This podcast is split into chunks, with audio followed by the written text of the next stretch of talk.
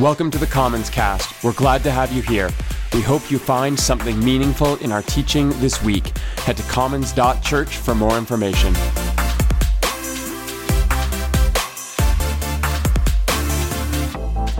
Well, today we continue our conversation about what makes us, as indifferent members of the pastoral team, but also us as human beings in general, happy. Scott kicked us off with a beautiful message on how fly fishing makes him happy because it taps into his love for nature and his passion for learning new things. Then Jeremy talked about Lego and the ongoing work of deconstruction and reconstruction that we are all engaged in as we pursue the life of spiritual formation and faithfulness to the ways of Christ in our lives.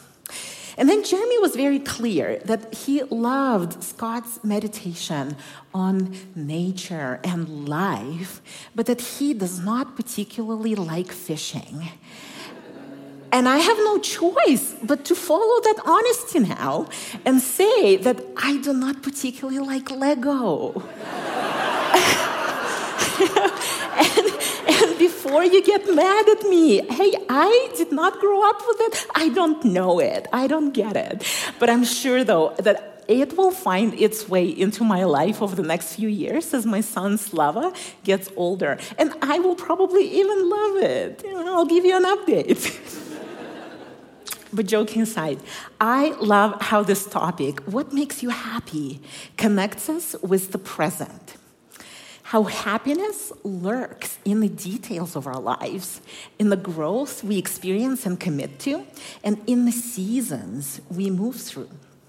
And some of you might know I am in a new season of life. I had a baby last year, my first child. He's now a year and a half, which means he is mastering all the tantrum tools while moving nonstop. And this summer, for the first time post pandemic and post mat leave, our little family got to go on holiday and spend a week on a lake. And during that week, for the first time in many, many months, I had the time to unwind and sit by the water and soak in nature. I even saw a bald eagle catch a fish in the lake and eat it on a tree nearby. But what's more important, I got eight uninterrupted hours of sleep every night. every night. And on the poetic side of things, that week felt like a gentle awakening to the life, larger life in and around me. And on the practical side, it made me realize that right now, nothing makes me happier than rest. And not just and not just because my body needs it, but also because it makes me a better human to be around. So, today I invite you to join me in a bit of a personal and scriptural exploration of rest. And before we dive in, let us pray.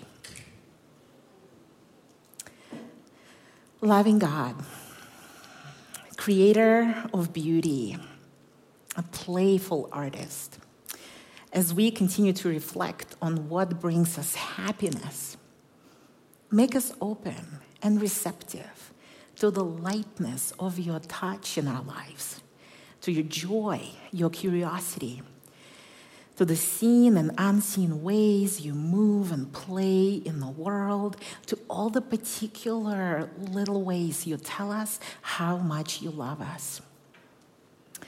And as we keep seeking to build lives where we are at peace with ourselves, lives of generosity and fulfillment, would you ground us in a profound sense of trust that our happiness and our joy matter to you? And may we be attentive to the gentle leading of your Spirit, who knows the desires of our hearts. Amen. So, today we will be talking about our narratives of rest, Sabbath as an alternative story, rest as a territory of delight, and rest as practice.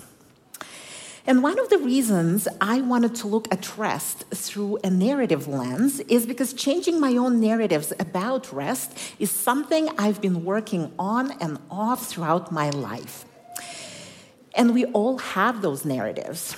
As storied beings, we never stop interpreting our life events and life experiences and then stringing them into stories that we hold as true about ourselves and our world.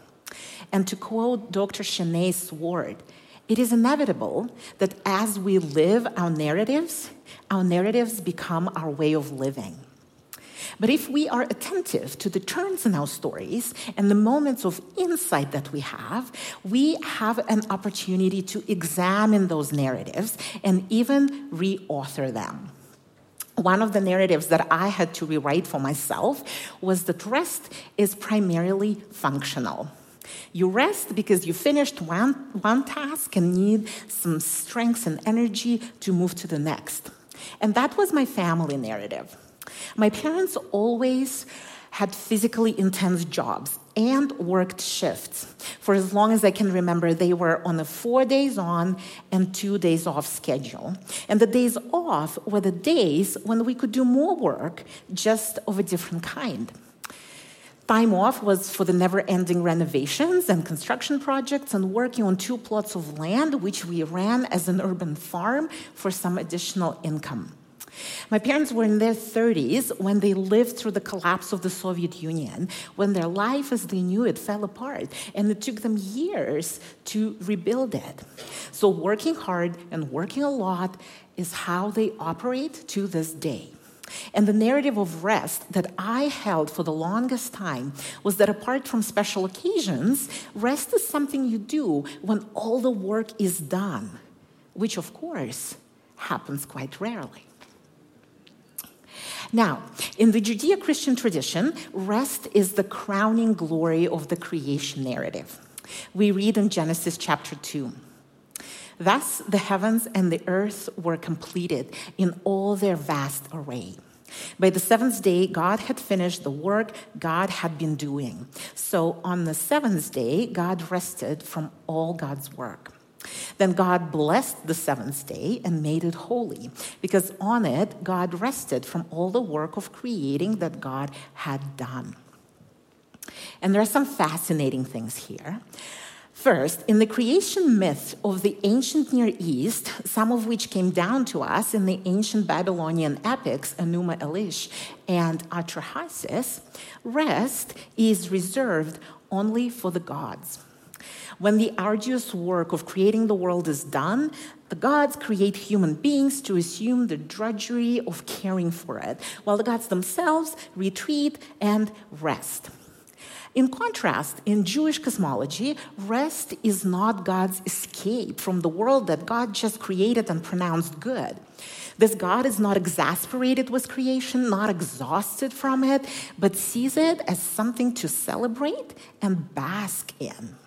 And this God does not rest alone.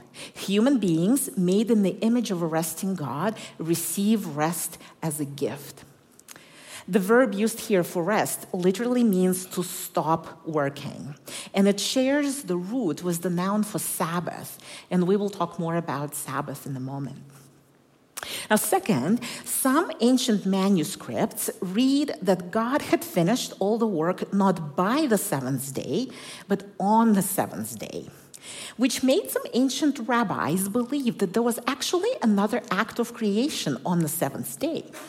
They said that after six days of creation, there was one thing that the universe still lacked, and it was menucha, which is another spacious Hebrew word for rest.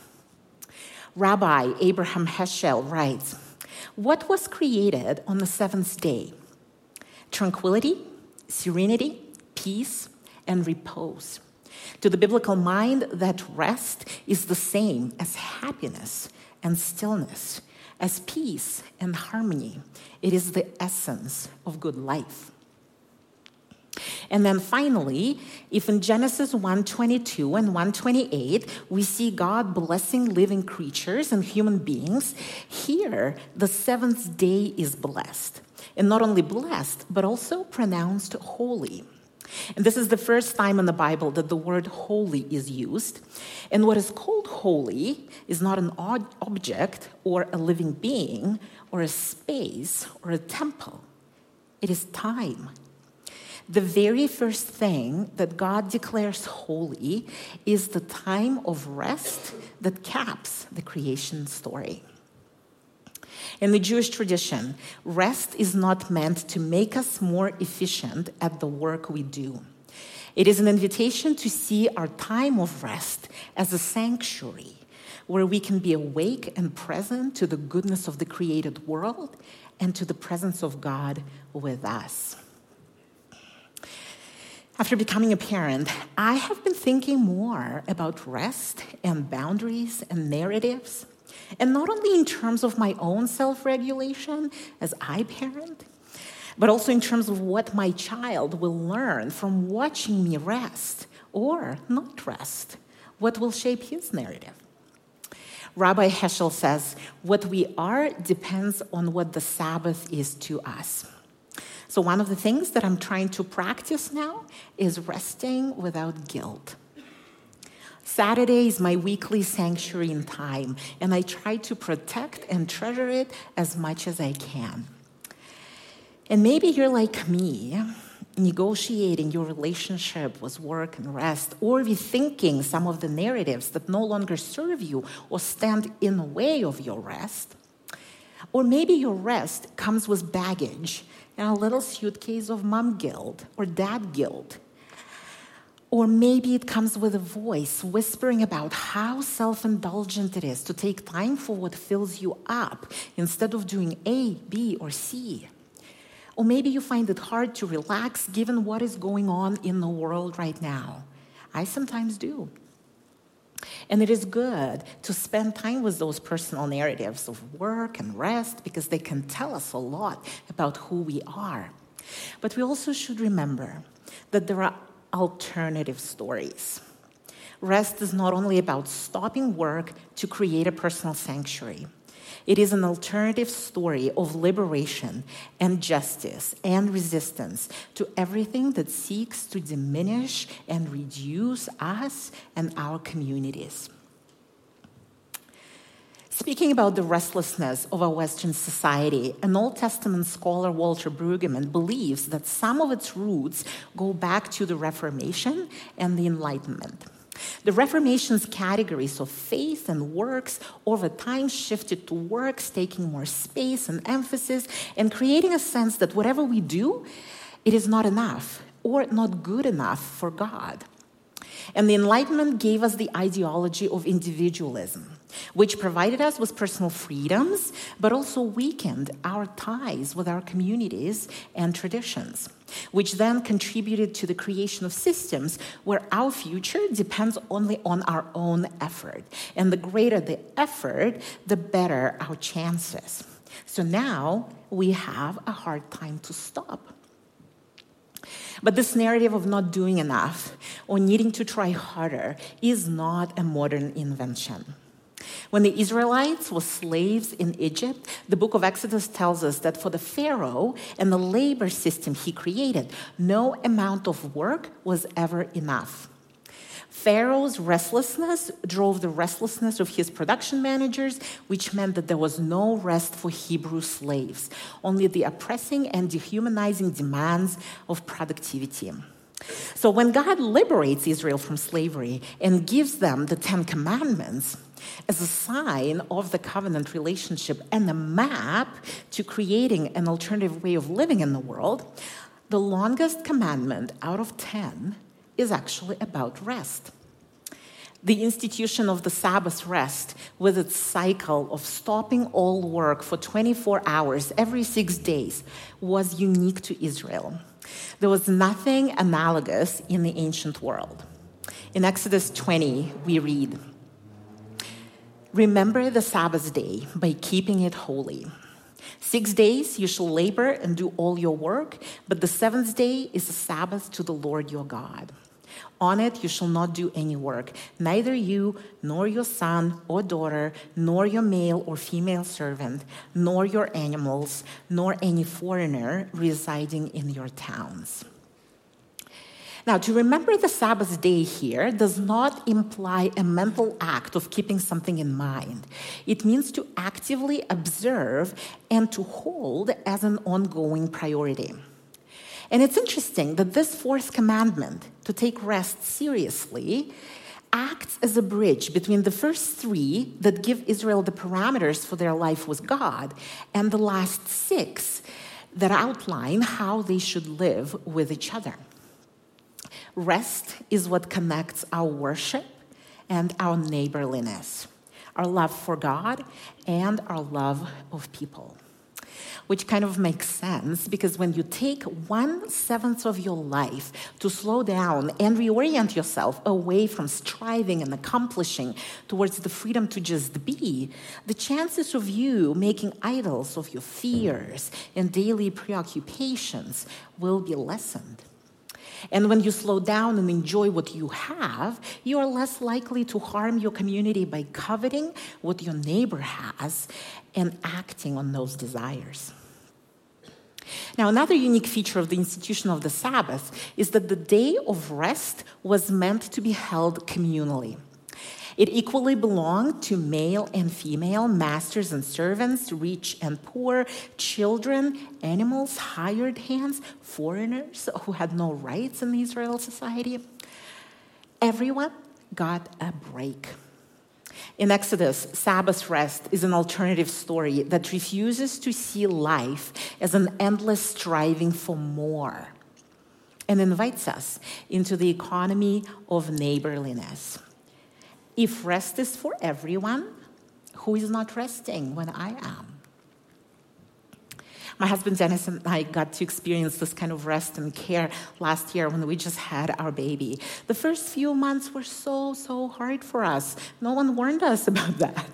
But then the friends in this community and our small group and my colleagues on the staff team all rallied around us and brought us meals so we could have a bit of a break and get some precious, precious sleep. So, one way to remember the Sabbath and keep it holy is to take this wider view on rest as an alternative story. The one that tells us that it is okay to step outside the cycles that create our restlessness. By taking a pause from our production or our consumption, we affirm that our worth is not attached to our productivity or what we have. We affirm that rest is not an act, it is an act of trust in the goodness of God who still keeps the world. And we say that rest is something to be shared and cultivated in our communities. But another way to keep the Sabbath holy is to wander into the territory of delight. And I don't know if you can relate, but for the longest time, I was in the space where I sensed the need to rethink how I rest and lean more into the spiritual discipline of Sabbath and its promises. But then reorganizing my life in order to engage and plan a meaningful time of rest just required a lot and seemed too daunting. And when rest becomes another chore, it stops being restful. In the Gospels, Jesus repeatedly counters the narratives that reduce the Sabbath rest to a function, guided by rules and prohibitions. In Mark 2, he says that Sabbath is not a burden. The Sabbath was made for you, not you for the Sabbath. And from early on in biblical times, the Sabbath was seen as a day for delight a day to grasp joy and weave it back into the fabric of our lives. One of the things that I find really beautiful about the theology of Sabbath is that the day of rest belongs as much to the body as it belongs to the soul. Dr. Saundra Dalton-Smith identifies seven types of rest that we need physical, mental, social, emotional, creative, spiritual, and sensory. And I find the sensory part really interesting. Many of us today live with low level sensory fatigue, sometimes without even being aware how overstimulated our brains are. Our technology compresses the time for us. We can do more things. We can do them more efficiently. We can do them faster. And we might not even notice how, in the process, not just the time, but we ourselves get compressed. And sensory, even sensual rest, can bring us back into our bodies and help us unfurl. Sabbath rest invites us to seek delight through all of our senses in naps, in forest bathing, in smelling fresh bread, in lighting candles and getting lost in a book, in silence and with company, in holding our loved ones tight against our bodies. So that when our Sabbath is over and we return to our world of work, we can carry the fragrance of rest in our bodies and remember who we are. And long before Slava, Dennis and I started our Saturday morning tradition when we would leisurely begin the day by making an elaborate breakfast and spending a good amount of time checking in with each other and listening what's going on in our lives. Now, the leisure aspect is gone, but that Saturday tradition, that Saturday breakfast, remains a ritual that says that this time is for us. It's time to delight and to rest. Another source of delight for me is watching my dog Jojo live her dog life to the full. Now, Dennis and I have different philosophies on what's good for a dog. He thinks discipline, and I think freedom. So, whenever I have a chance, I take her to big open areas where she can run to her heart's content. And the reason I love it so much is because watching this dog run and play and enjoy her physicality gives me a glimpse of what it feels like to be a creature at ease with the world. And the beauty of delight is that we do not even have to create it. We just need to lean more fully with all our senses, with all our physicality into the life we already have. So, rest is both an art and a practice. It is fluid, but it also thrives when it has a rhythm. As a central spiritual discipline in the Jewish tradition, the Sabbath requires the life of work to be oriented and planned around the time of rest and not the other way around. The Sabbath always begins on Friday night at sunset. The candles are lit, the feast is prepared, the blessings are said, the scriptures are read, and the atmosphere is created to reflect that in this home, for the next 24 hours, all of life moves into an alternative realm, into holy time. But even when we are not in a position to set aside 24 hours for rest every week, there's still ways to incorporate rest into our lives and allow its rhythms to work on us. And as we shift gears from a more relaxed summer mode to a more focused and scheduled season, here's an exercise to help you create your own map of rest. And this is how you do it. Find 10 or 15 minutes to journal or use your notes app on your phone if you'd like. And start by making a list of all the ways you rest things or activities that fill you up and delight your senses, whatever it is that helps you unplug and unfurl. Then divide your page into four quadrants or create four categories daily, weekly, monthly, and yearly. And then take that list you just made of your own personal practices of rest and see what you can put under each category of time. What is one thing that can regularly create a restful moment for you in your day? What are one or two things that will bring you joy and delight if you make them part of your weekly rest? What is one social, sensory, creative, or physical thing that you can practice monthly?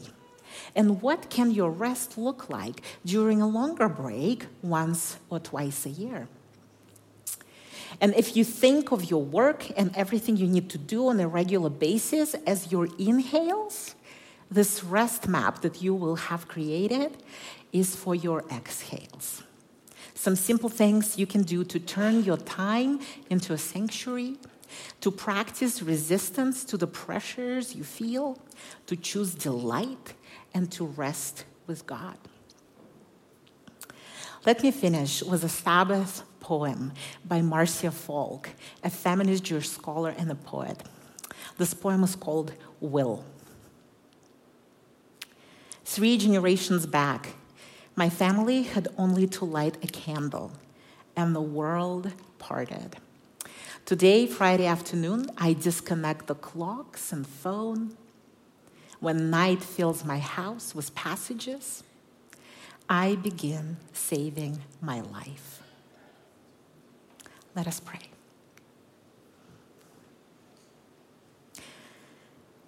Loving God. Sometimes saving our life looks like taking a break, finding a moment of delight in our day, getting enough sleep. And as we think about the fall, we anticipate and we welcome the changes to our routines and the different kind of busyness that we will dive into. As we do so, we pray that we will remember to stop, to linger, to enjoy. Help us to pay attention to the stories of rest that we inhabit and live out. Awaken us to the holiness of the time we take to refresh our bodies and our souls. Meet us in the moments of pleasure. We ask all this in the name of Christ who gives us rest. Amen.